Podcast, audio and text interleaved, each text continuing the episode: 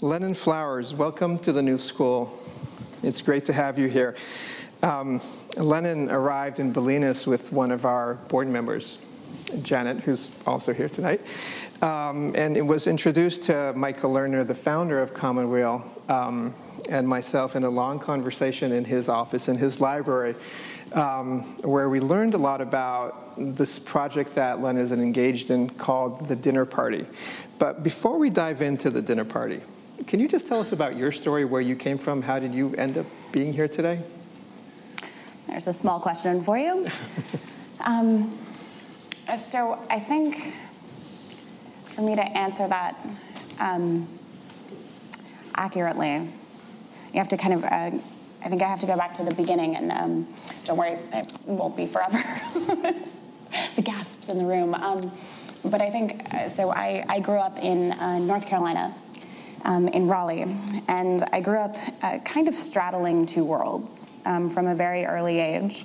One of those worlds um, was middle class suburban Raleigh um, and an extraordinarily comfortable, we had everything that we needed um, world. I was the um, daughter, my parents divorced um, when I was fairly early. Um, and so, and my mother um, very quickly kind of took on the uh, fierce lioness mentality of mm-hmm. single working moms in the world. Um, and even after remarrying, never kind of fully lost that. Um, so that was kind of one part, um, and it was you know a world um, in which she had kind of um, vowed and, and reinforced for us from an early age um, that we could go forth and, and, do anything that we wanted to. You know, it was the 90s. Um, but then the other world um, was actually an, an, story that I kind of learned to inhabit was more hers, um, and she had grown up in eastern North Carolina um, in the in tobacco country um, amidst really deep poverty. And so I think it was from a really early age of um, going, you know, to kind of family gatherings and visiting every couple of months mm-hmm. Um, that I, you know, began to kind of see a very different set of circumstances um, than the ones that I inhabited on a daily mm-hmm. basis. And through that, um, and through, you know, one of the motherisms that kind of stuck with me was, you know, that notion of there but for the grace of God go I. this coming from a woman who was avowedly agnostic her entire entire life. Um, but I, I, think beginning from an early age to recognize um, the way in which we tend to conflate right. um, circumstance and potential, mm-hmm. and don't see potential um, because of what is masked by circumstance, um, mm-hmm. and people who feel very shut down or never have kind of the opportunity to really thrive, mm-hmm. Um, and to be kind of genetically related um, and in very kind of close association to that, to realize the very kind of thin lines um, that mm-hmm. separate us all um, and through worlds of difference um, was, I, I, think, a part of that kind of origin story. Um, and then, you know, for the context and um, setting tonight, um, at the age of 17, um, my mom was diagnosed with stage four lung cancer. Um, and I was, you know, at the time uh, hell bent on getting as far out of North Carolina as quickly as possible, kind of a theater kid. Um, and from that moment forward, so um, for really the last kind of dozen years, um, everything took a decidedly different turn. Um, and I ended up uh, going to school um, about 30 minutes down the road, staying very close. Mm-hmm. And she passed away my senior year of, she was diagnosed my senior year of high school, mm-hmm. passed away my senior year of college. and throughout that period and thereafter, um, my kind of coping mechanism, my um, means for you know showing up in the world had been to get really, really busy and stay that way, um, and use that as a distraction. And so um, it was um, you know thereafter, and, and I think um, finding within you know out of that experience kind of a hunger to go out and do, and to use that both in a way that powered me forward, but also you know proved kind of a powerful source of distractions mm-hmm. um, right. and alienation from what became a very big part of my story um, was you know the kind of origins here um, and then shortly um, a couple years after graduation moved out to california um, met on my first day in the office um, a woman named carla and as we were walking back from coffee a few months later she unearthed the fact that her father had passed away of brain cancer about six months before and that was the first moment um, that I saw anybody else among my peer community who'd been through the same experience of losing a mm-hmm. parent. Um, and it was the first moment that this part of my story that I had kind of run from um, and kept in very intentionally hidden from view um, became, in fact, a source of um, real connectivity. um, and a source of conversation, um, and um, you know something that uh, felt kind of amazing to share. Um, and to recognize, you know, how good on the um, other side of it I had gotten at the kind of um, avoiding the deer in headlights reactions. Right. So, after that experience, that's what led you on the path to the dinner party. Yeah. Um, so we, um, after meeting, it was a few, a couple months after that, or weeks. Um, she invited a group of women who had all lost parents um, over for dinner one night. Mm-hmm. Um, the origin story of the dinner party is that we had absolutely no intention of ever starting the dinner party. Um, that this, you know, really grew out of personal experience and that kind of hunger for community. And I think all of us, you know, that night kind of knocked very timidly mm-hmm. on the mm-hmm. door. You know, right. like went through the kind of flaky routines that are um, that my generation is in part known for. Like maybe I could find an excuse to not go tonight. This sounds really scary um, for all of us mm-hmm. who had um, been kind of very adept at avoiding that part of our stories. Um, instead, what we found in the course of that evening was an extraordinary recognition of ourselves in mm-hmm. each other and in the other um, people around that table.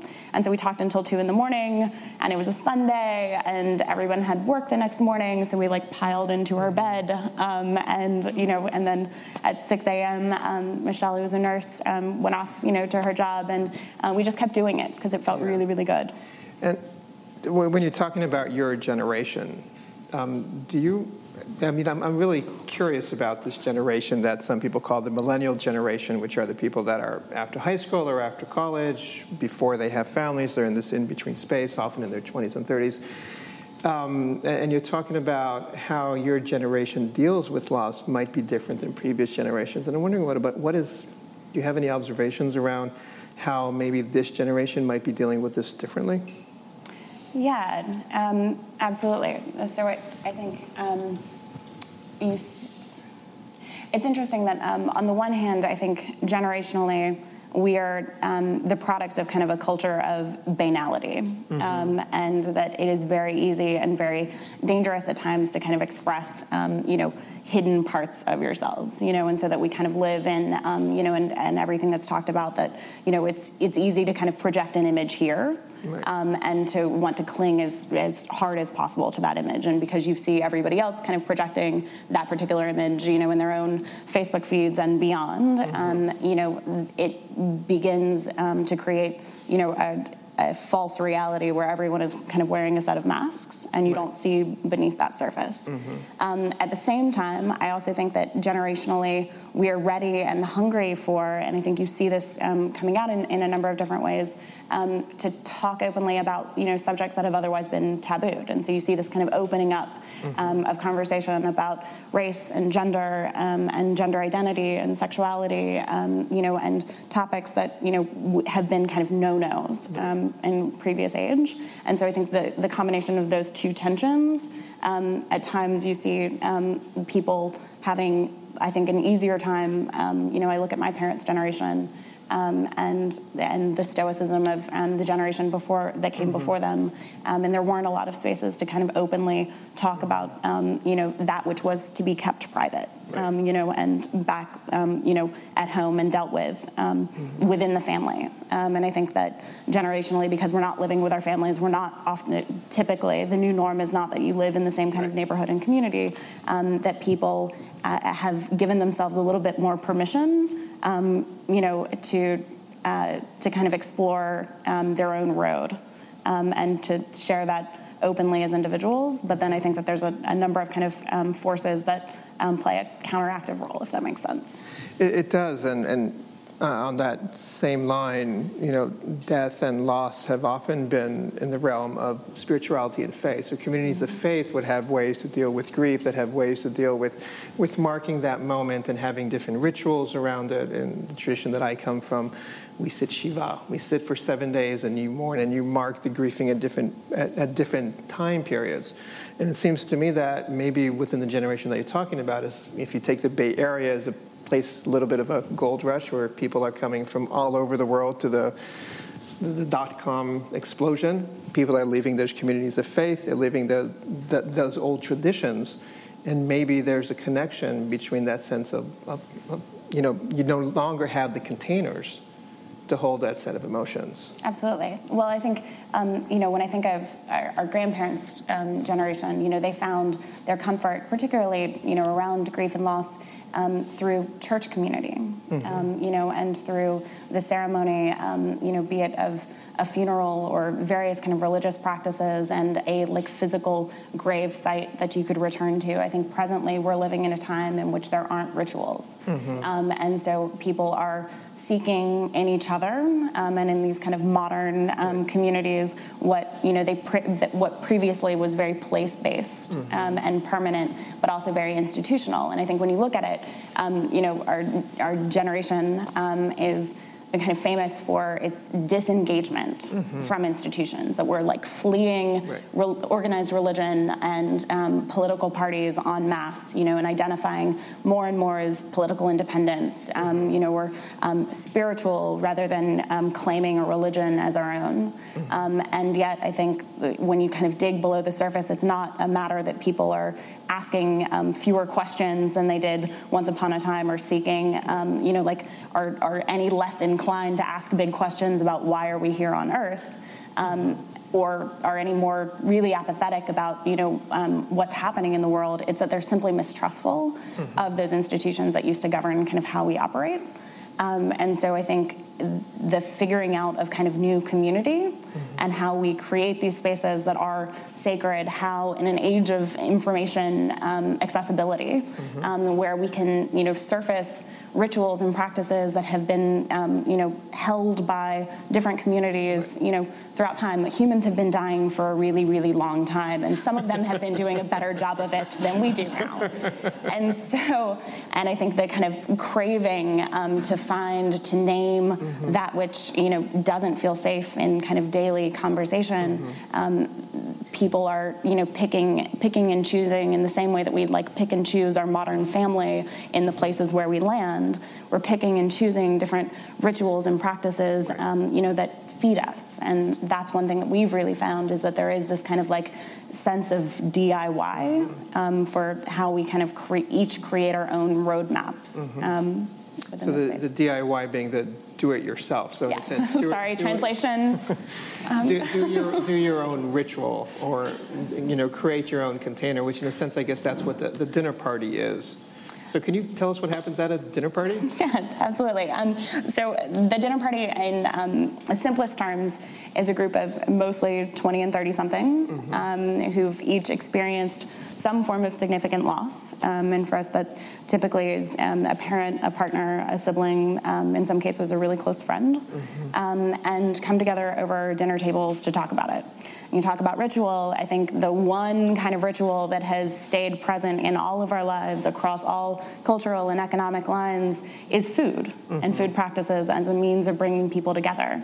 And so, um, you know, still the kind of core part of our story really hasn't changed from that very first dinner on that very first deck um, in Echo Park, Los Angeles, mm-hmm. um, back then. That it is about kind of the creation of intimate, warm feelings, that um, mm-hmm. spaces where it feels comfortable and safe to kind of expose the parts of ourselves that um, you know we generally keep under lock and key.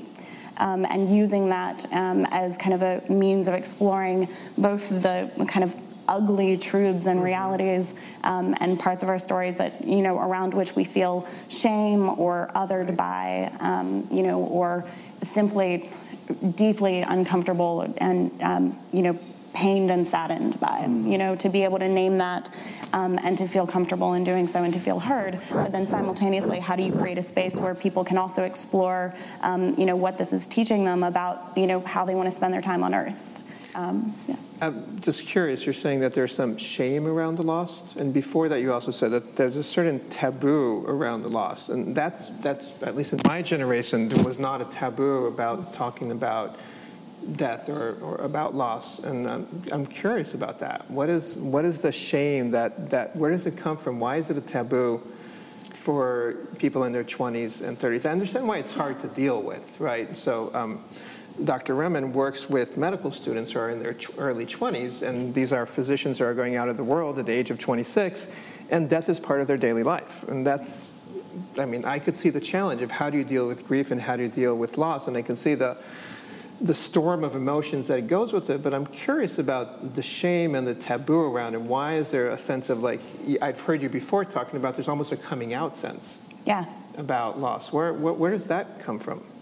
I think. Um, I mean, I think the taboo is related to a number of um, different forces. Um, you know, most kind of particularly I mean, I can use my own story as an example. You know, like when I was um, 24 and met Carla for the first time and found that there was another person, quote unquote, like me, um, or who'd been through um, a very different set of stories and experiences, and obviously very different characters in the play. Mm-hmm. And I think for us, realizing that you know, no two stories are ever the same, even within a family. Um, but that kind of recognition um, was profound because I thought it was the first time that it was ever happening to me. Now, the reality was I had actually known other people who had lost parents young, um, who had been through similar kind of experiences, but because all of us were so, so good at not talking about it because we'd had that one experience where you do share, and whether it's, you know, at a kind of casual cocktail party or, um, you know, just hanging out with friends, it kills a conversa- conversation instantly. Um, you know, the person goes to the punch bowl or its proverb- proverbial equivalent, um, and you're like, okay, well, I know not to do that again. Mm-hmm.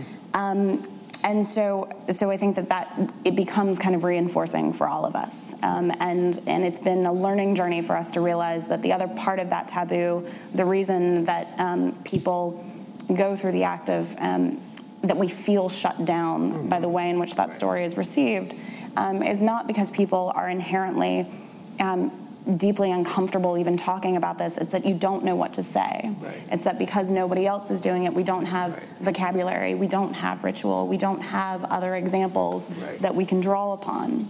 Um, and so we don't know how to be helpful, and so the responses mm-hmm. go away. And I think that every time that kind of message, however subtly, is kind of reinforced, it does create a feeling of shame or simply otherness. Um, and there is, you know, um, what we find that's, is that there are kind of two pathways to vastly oversimplify um, that a person, you know, particularly when young and going through this experience at a time in which it's not predicted, mm-hmm. um, and very few people within their peer groups are going through it as well, um, that you have uh, that there are kind of two pathways that can happen, um, and one is the kind of victimizing narrative, right. in which you know, oh, my life would have been all of these things, but for the following happening, um, and then the other is that. Um, it kind of invites a window in which you can reflect about how you want to use your time on Earth. Right. Um, and typically all of our language is geared towards the kind of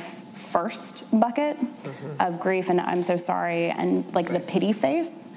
Um, when the kind of rich territory to explore um, is about you know being comfortable mm-hmm. with discomfort but also making space to talk about the second kind of pathway and what are you learning out of that experience. So the difference between the dinner party and the cocktail party is that the cocktail party, if you're coming out or you share about a loss, the, the people around you don't know how to deal with it. And that's where the otherness comes, and that eventually gets translated into shame and into taboo, so you don't bring it up because you don't want to separate yourself from the group. Right.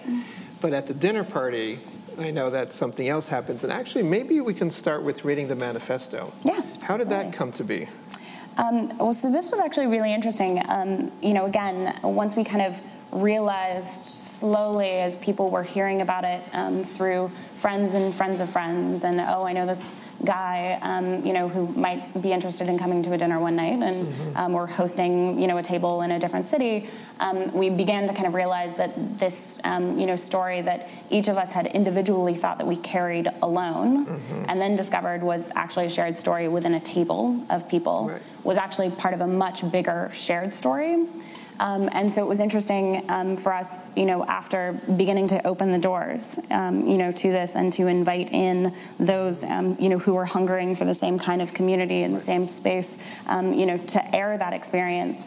Um, we after a period of time, actually began to realize that the kind of tribe of people, um, you know, for whom um, this experience was relevant, um, you know, and something that you know was of value, wasn't just everybody who had experienced a loss. Mm-hmm. It was people who were seeking a particular kind of community, right. a particular kind of um, you know forward movement and direction, mm-hmm. and and that ability, um, you know, uh, to absolutely 100% um, you know stay away from any form of advice giving they weren't looking to be fixed right. they weren't looking to be healed and so we needed a means through which we could kind of put out the call to find other people who could raise their hand, you know, to that set of sentiments. Um, so that gave birth to our manifesto. I, I, can't help when, when you're talking, I just reflect on the Cancer Help Program at Commonweal because so many of um, the, the, way that you're talking about how you're building this place to have a conversation around a topic that you can't talk with people who are not experiencing it. Right. So a lot of this, how do you create this wholeness of the conversation? It's just always resonating. Absolutely. Um, but yes, let's let me try and read this. So we are dinner partiers. We know what it is to lose a loved one, and we're not afraid to talk about it we hold the following truths to be self evident life after loss is forever different than life before.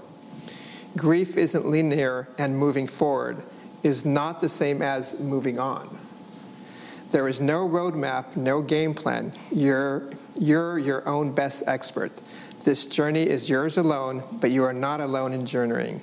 You've got this. And then the commitments. The commitments we make to each other are simple. We will abstain from bullshit. And then the font is too small. no, white, no whitewashing loss, no standing on platitudes, no pitying. We will speak our own truth and listen deeply, openly, thoughtfully as others speak theirs. We believe in thriving, not just surviving. We will not avoid the pain, but we will also seek out the joy. We will see each other through our worst days and use them to create our best days. We'll take damn good care of ourselves and of each other. We will eat well, drink well, live well, love well. Look around the table and pull up a chair. Amen. This could be a motto for many of us. Um, That, that's wonderful. It feels like, you, I mean, you just created the space just by, by reading that. Yeah. So maybe let's dive in. So what happens if I was to show up at a dinner party? What would, it, what would, what would I see? What would happen? What would be my experience? Um, so we've, you know, the kind of process um, from that very first table through where we are today, um, where there are um, presently 31 tables in different parts of the country, um, has been a matter of figuring that out. And what are the kind of key principles that are shared across every table, recognizing that every dinner um, is going to look differently from every other one, even if it's the same kind of group of people meeting. All of our, you know, where we are in our respective journeys is different from gathering to gathering. but there are some consistencies. So when you walk in, um, the way in which it works, um, are, it, everything is a potluck dinner party, um, and part of the reason for that um, is that it's cheap, um, but more importantly, it gives people a real sense of ownership. Um, in the early days, we would, you know, like slave away in the kitchen trying to like make everything and being really, really frantic, um, you know, and of course we're constantly running behind, um, and then realized that actually people were really hungry to be able to contribute something. Um, so that was kind of number one, um, and actually that kind of gave um, birth to our second big insight that when you first come in, things are the kind of design is such that it, you can be very cognizant suddenly of the amount of kind of care that has gone into creating this experience, right. um, and that there's something there that um, is ready to take your breath away um, but also simultaneously um, that things are a little bit left undone um, because you know it helps I think in easing into a conversation. Um, there's a guy named Parker Palmer, the founder of um, the Center for Courage and Renewal, who's been a huge um, source of inspiration and, and, a guide in a lot of this. Has kind of a, a saying about approaching this from the slant. Hmm. That if you like demand the, show, the soul show up, um, it's going to do everything but. Right. You know. Um, so how do you kind of create within those first few minutes a real feeling of intimacy that you know after that like moment when your stomach clenches and you knock on the door and oh God, am I ready for this kind of experience? Like we'll pour you a glass of wine. You know, there's appetizers, there's food, and there's a few things um, that everybody can do and again kind of occupy their hands with. Mm-hmm. Um, and then once the table is set, um, you know, and candles are lit, um, we invite um, our host. Um, so for every dinner party, um, there is a host. And they're um, trained is- facilitators? yeah, so um, there we do. So we um, just began our first trainings, and um, you know, share with each host kind of a set of principles and practices that we found helpful. Um, you know, in going through this process, and it was a surprising learning for us that um, simply bringing everybody together with a you know shared expectation, they were all there for the same reasons. Even so, the taboos that we have against talking about this are so strong that unless somebody starts, um, we will continue to talk about the weather in perpetuity.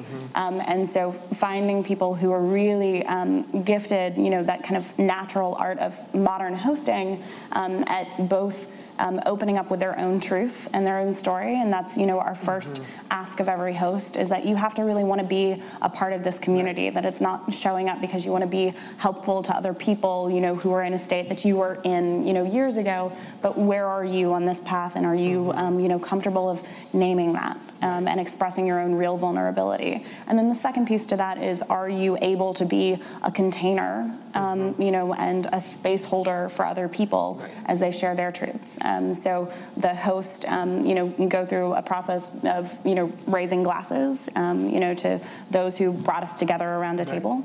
Um, and to everybody who you know um, had the courage to show up that night. Um, and then if it's the first dinner, um, you know we introduce kind of a set of principles, um, and very very simple guidelines, um, you know to keep in mind in having that conversation. But otherwise, it's unstructured and no agenda. So the dinner just flows. The dinner flows. I think the invitation and question that you know we start with, and and informally is you know where are you right now, and that was actually an interesting thing that we began to see after those first couple of dinners um, was that our conversations began to switch from past tense to present. Um, and that we had been, you know, coming in the beginning, sharing the kind of context that brought us all together, you know, and the moment of diagno- diagnosis, if you know it was, um, you know, or the, um, you know, for uh, losses that were um, surprise and um, you know the, the product of accidents, whatever it happened to be, sharing that kind of context, where you were, how old you were, but really the story that you'd repeated probably a thousand times and kind of hit the top line bullet points.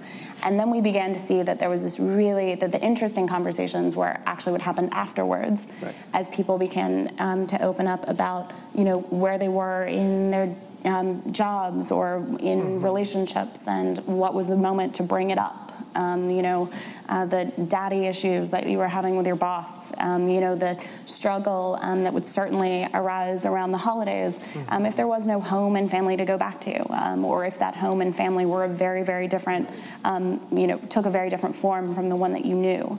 Um, and so, and we found that when you, um, you know, open that kind of question, um, people actually do have a lot to say and to share.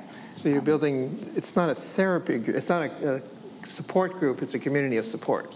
Exactly. Is it the same group of people get together over time and it's happening in 40 cities? Um, I want to open it up to everybody so we can all ask questions, but I'd like to ask one more question, which is um, concerning there's a lot of other people of your generation that you know that have not experienced loss, at least not that they can remember, or at least not out of sequence in the sense of a partner or, um, or a parent.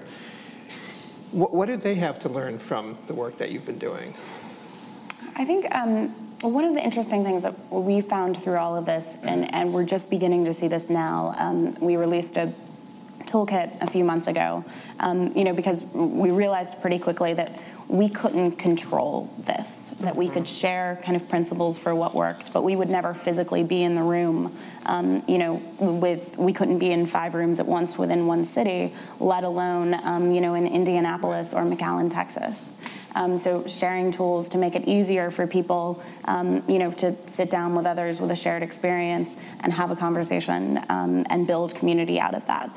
Um, and realized that kind of our end goal was, you know, not that um, every person in America who's experienced loss before they should um, is sitting down for a dinner party, um, capital letters, but that actually we feel normed and comfortable talking openly about these experiences with others who have shared that. Um, and what's been really interesting um, to realize is that um, we've begun to kind of see people applying those principles, applying those tools to subjects that actually aren't related to death loss itself, um, whether that's to divorce. Um, we have our first table um, emerging around um, miscarriage, um, but we've also seen, you know, uh, conversations emerge around questions of gender identity and sexuality, you know, among parents and their children, um, any kind of topic that we, um, you know, by definition feel shamed and other by, othered by, and don't have kind of spaces to comfortably talk about it. Um, that this can be a means through which we actually, you know, um, start that conversation. Right. And so I think, you know, that my invitation um, and pa- the the powerful thing that we've seen out of all of this is that and again to go back to kind of where we were in the in the early days of feeling so incredibly alone and isolated by this experience is to realize that everyone mm-hmm. on earth part of the human story is that we have a story right. um, and we have something that um, whether it's you know what we've lived through personally um, you know loss can take a lot of different forms beyond death loss um, or something that you know we've seen in a friend and wondered how to be um, you know sources of support um, to that person, wondered what do you say and do, that that can actually be a really powerful entry point, and that if we choose to enter that door, really extraordinary relationships can emerge and really extraordinary conversations that are the kinds of conversations that all of us crave, you know, um, that go beyond the banal, go beyond the kind of forgettable, um, you know, like mm-hmm. small talk. Right. That that can emerge if we give ourselves that permission. Right. You're taking it's, it's it's it's beautiful. Taking some very old rituals like storytelling and developing a sense of belonging and the family dinner table right. and weaving them together in something that is not new, something that has been happening for as long as death has been right. around, um, and, weaving that to create the kind of support that we need.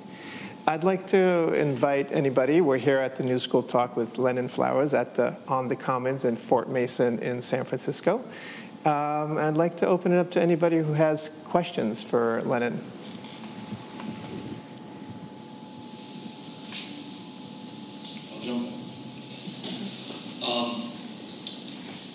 Talk about millennials and 20 to 30 year olds being sort of the target group. And uh, social media has given us a very different, changing, amorphous view of disclosure and privacy. It's a very changing landscape. How could you speak about that in relationship to the no bullshit maxim and what goes on in the dinner party? Absolutely. Um, so there's there's a lot to kind of unpack there. And I should say, um, I actually struggle a lot with the word millennial.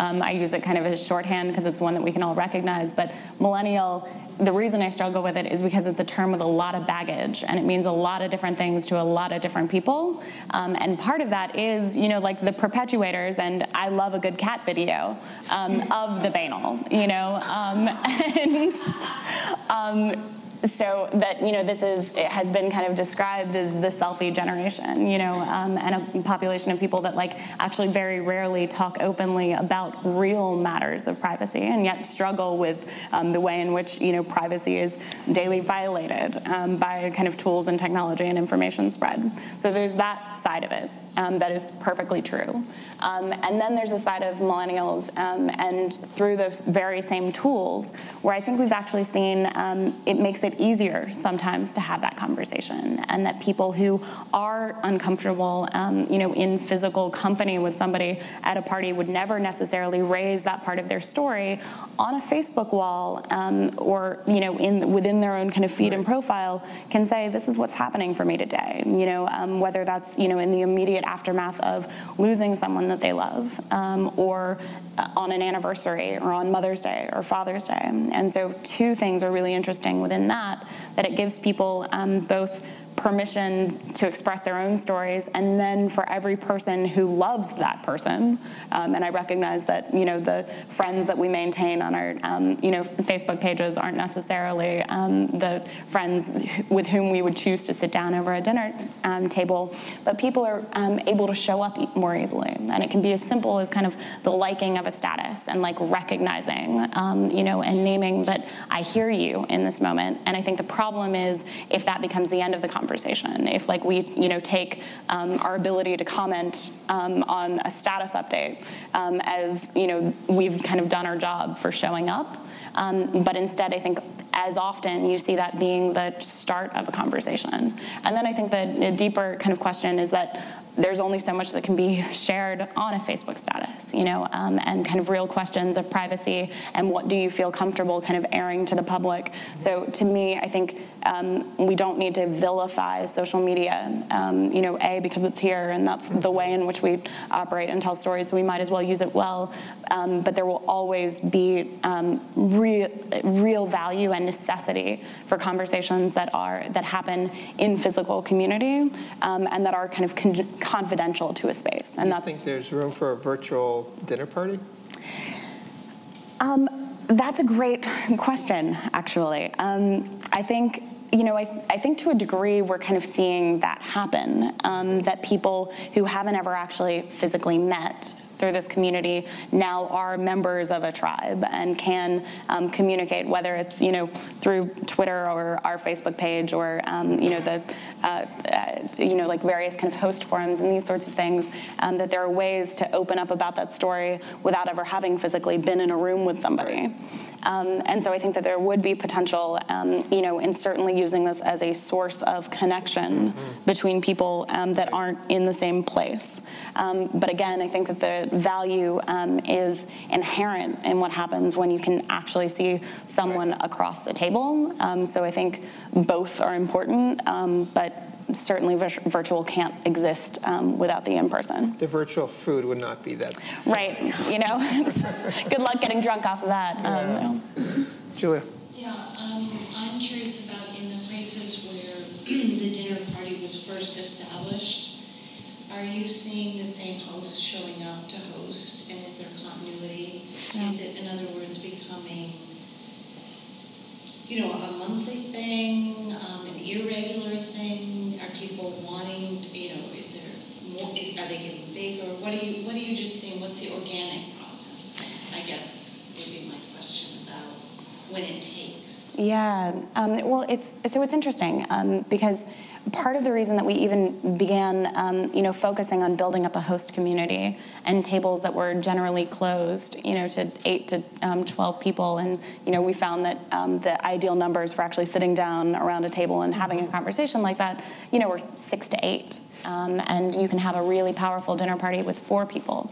But the power, um, real power, happens when people, again, are building relationships over time. Um, and so that it's not just kind of a one time experience with a group of strangers. There's power in that. There's power in coming together, recognizing that you're not alone. Um, you know, the way in which we kind of air and own our stories in a one time experience if you've never done that before. Um, and we want to create spaces where, like, the barrier is low enough that people can, without committing to, am I going to show up on a monthly basis to this group for the next year, that they'll you know feel safe enough coming into that kind of community environment. So we're using that as a stepping stone, um, but more more commonly um, we are building closed tables, um, and so with a host and the same kind of consistent group of people. And we're just now um, beginning and to see you know we're kind of at a point in our existence and have been doing this long enough um, that we can begin to kind of understand also the evolution of a table. Um, and that I think is, and, and part of it we don't know entirely because um, it's new. So but we're. the table tell you what the natural, um, I don't know, the um, how often a party would occur. Absolutely, yeah.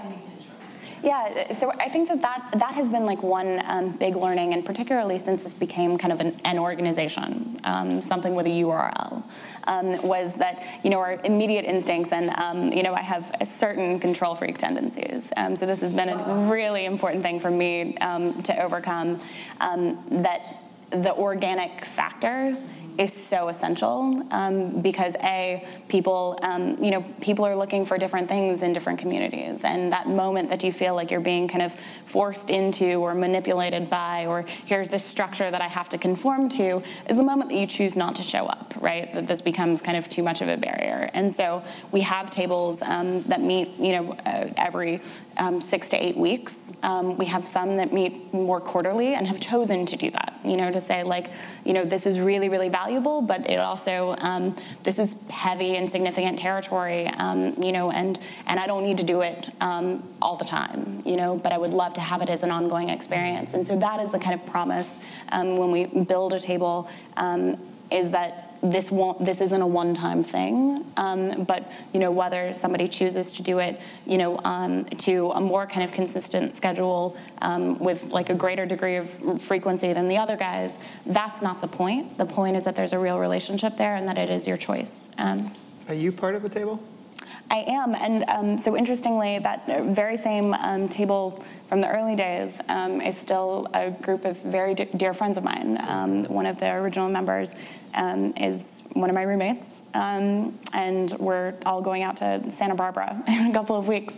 but I will say, and this is the other point to Julie's question, that we're beginning to kind of realize that for a lot of the people around kind of those original tables, um, you know, that first started um, three years ago, the evolution isn't that you need to come together over a formal dinner party and talk about loss each and every time, um, but that you can have a community of friends that you get together with, right. you know, and go on hikes with, and um, you know, go out to eat. That they show up at the bigger, more fun parties. Um, and we're really big believers that you know every dinner should have an element of fun as well, um, but that you know over time, um, our interest is in growing um, modern family, you know, and so that you don't have to kind of meet in a structured sense, um, and that's a really good thing. Yeah. Lennon, I'm interested in your focus on on your generation and whether you've thought perhaps of expanding it beyond that the dinner party, or are you you condemning the rest of us to figure it out for ourselves.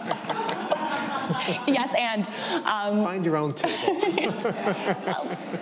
so, and I think the answer is yes to both. Um, that um, in some ways, so it was surprising for us, um, and we assumed um, that you know the reason that um, this was so valuable for us was because we didn't because it, we're really hard to find sometimes you know?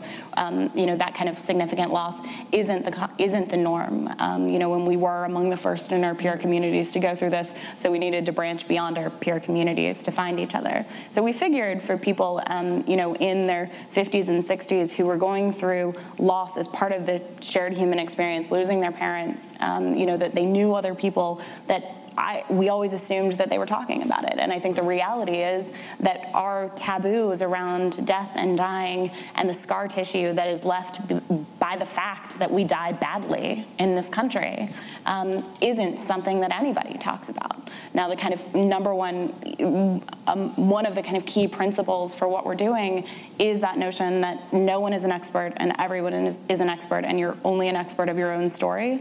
So we wouldn't have any place convening a table. Um, um, you know, for a group outside of our generation because that's not our landscape and our world. But we created a toolkit through which people, um, you know, and we're seeing this happen that there are tables of 50 um, somethings um, starting dinners with other 50 somethings. Um, and, you know, that is the kind of invitation is how do we create shared tools and principles that each of us can apply, you know, really truthfully back to our own community. It's about building that crucible, to borrow a word from a good friend of mine from Commonweal. Um, but how do you create that container to deal right. with those hard questions, regardless of how old you are? Right. Rachel? Uh, I'm Rachel. Uh, I just wanted to ask you some questions about your generation and death. Um, you know, we're crazy here of. What was it Woody Allen said? In America, death is seen as option. And I have a, an odd experience. Uh, for the last 25 years, I've taught a course called The Healer's Art. And it's now in 90 medical schools in seven foreign countries. It's a 15-hour elective discovery model, pure process course. And the people in it are the people you're talking about. They're 23 to 32, I would say, in their and in this course, for five, and, and people are put into groups of six with a facilitator who's a doctor who participates as a member of the group. So you're just there basically to be sure everyone keeps listening generously to one another. And something like 2,000 students take this course. And the pattern is the same all the way across the country. And my curiosity is these are medical students. Is this a medical student thing? Or is this a young person thing? And I don't know. So here's the pattern. For five hours of the 15 hours, these circles, which stay the same, the little groups stay the same for the whole 15 hours.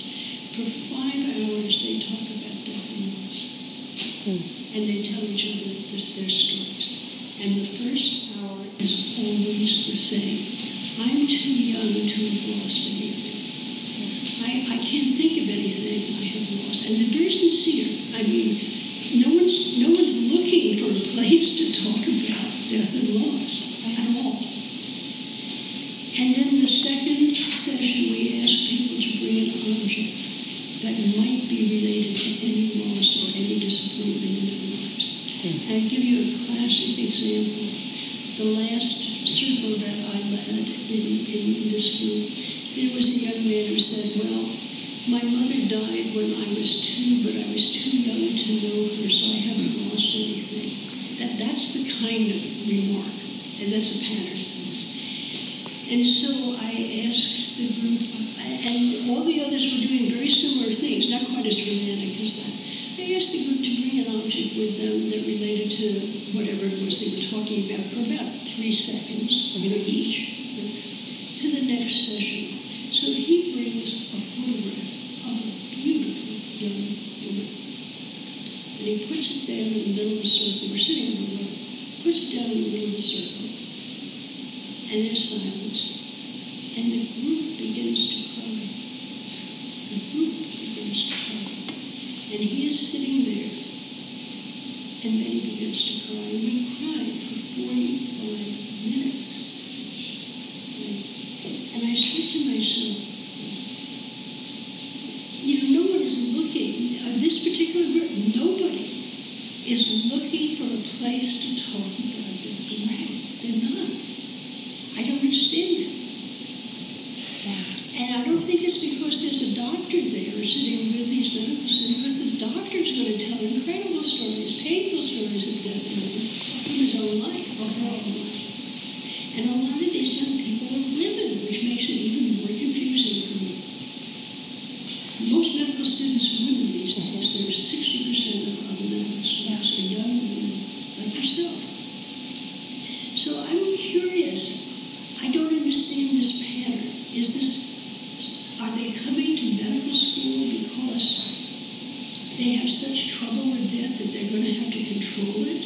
Is that what causes them to say, I've never had loss? And then we spend the rest of the time talking about incredible losses. Incredible losses that somehow they weren't thinking about. Yeah. Yeah. Um, well, I think, um, first of all, the wrestling with death and dying, with death, with mortality, with the fact that we don't have forever on earth, I think is absolutely something that is not generationally specific or limited. And that, you know, our generation, because, and particularly if you haven't had that experience um, of having uh, directly lost someone significant to you, if that story is not kind of um, at top of mind, you don't feel safe talking about it because you don't feel like you belong in that conversation.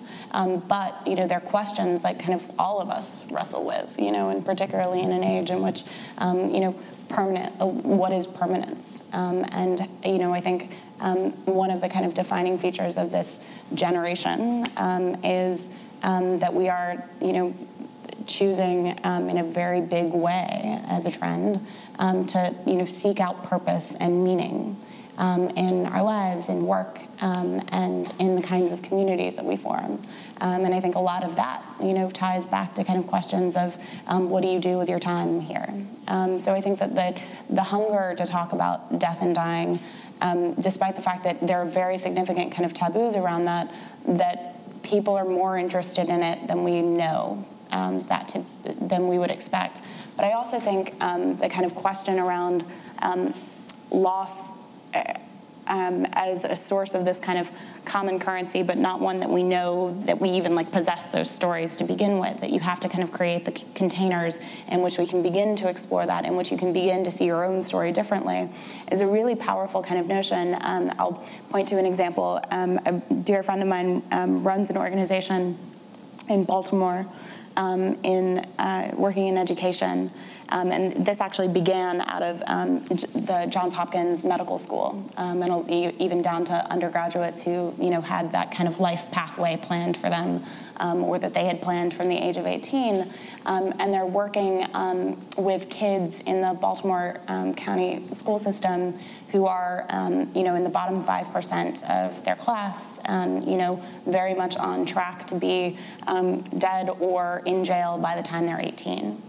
Um, and the, their kind of model and um, intent is how do we build modern community um, and modern family around these individual kids who are um, deeply lost in the world and that the world has given up on? How do we create a circle of eight to 10 students, undergraduate volunteer students, um, whose sole job and responsibility is to not go away? And so when the doors slammed in their faces, they come back the next morning at 7 a.m. and make sure that they're driven, um, you know, to class, um, and they'll keep going and keep at it. And because there are many of them, um, there's kind of enough of a community that will power them through um, what is a really, really hard undertaking.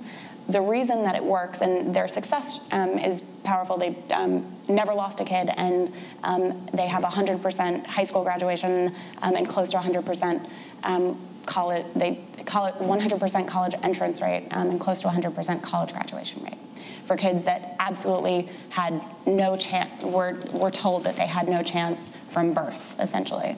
The reason that it works um, is because they begin with a process of inviting those kids um, and the um, college volunteers, and I say kids, these are high school students, so there's not a huge age differential, but they are definitely people who have, um, you know, as they walk down a street, see each other as other. They begin with a conversation about loss. They begin with a conversation about what are the stories that we carry and the projections and images um, of difference, and realizing that it may be that somebody, um, you know, who you'd never kind of expect on the surface um, has lost someone um, significant to them through death loss. Um, it may be that um, they've lost some uh, loved one to mental illness um, or to um, alcoholism or struggled per- personally um, with their own kind of questions of depression, you know, and what is my value here on earth. Um, and that that is the kind of shared common currency. And out of that conversation, really powerful relationships can be born among people that have walked seemingly very, very different lives. so I think that pattern that you're seeing is not by accident. Yeah. Yes. Thank you. Thank you. Well, Lennon, we're almost at the end of our hour. Um, what's next for the organization for the dinner party?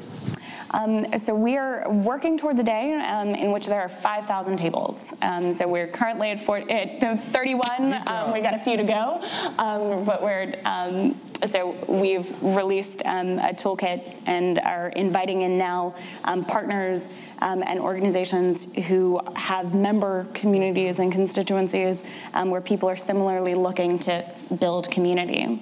Um, so we're at kind of a point where we can um, supply the tools um, and uh, the invitation for anybody who is kind of hungry to start a table or to join a table. Um, that they can very easily do that. Um, and I think for us, the kind of broader question, and I think we've touched on this a lot in this conversation, is that it can't just end with right. dinners um, because that, you know, simply closing the door with people that have lived through this doesn't actually help to do anything about the deer in headlights reaction um, that they've gotten that has, you know, kind of led them to closet that experience to begin with. So, how do we culturally invite a conversation um, in which we talk about loss? Um, and so we're now um, exploring, really excited about um, projects around, um, you know, the kind of vagina monologues for loss. How do we give voice and space, um, you know, to people across generations where we can name the stories that we don't know that we share um, and use that and really explore this as in common currency and ultimately create a day in which, you know, vulner- sharing openly situations and experiences about which you feel vulnerable with other people who've lived it is a norm. Yes, how live by, may it be so. Lennon Flowers, thank you. You joined us for the New School Talk at the Commons in San Francisco. And if people want to find out about you, they'd go to your website. and www.thedinnerparty.org. Um, I should also mention we are launching our, our second Indiegogo campaign on December 2nd. Thank you, Mayor, very much for joining us at the New School. Good night.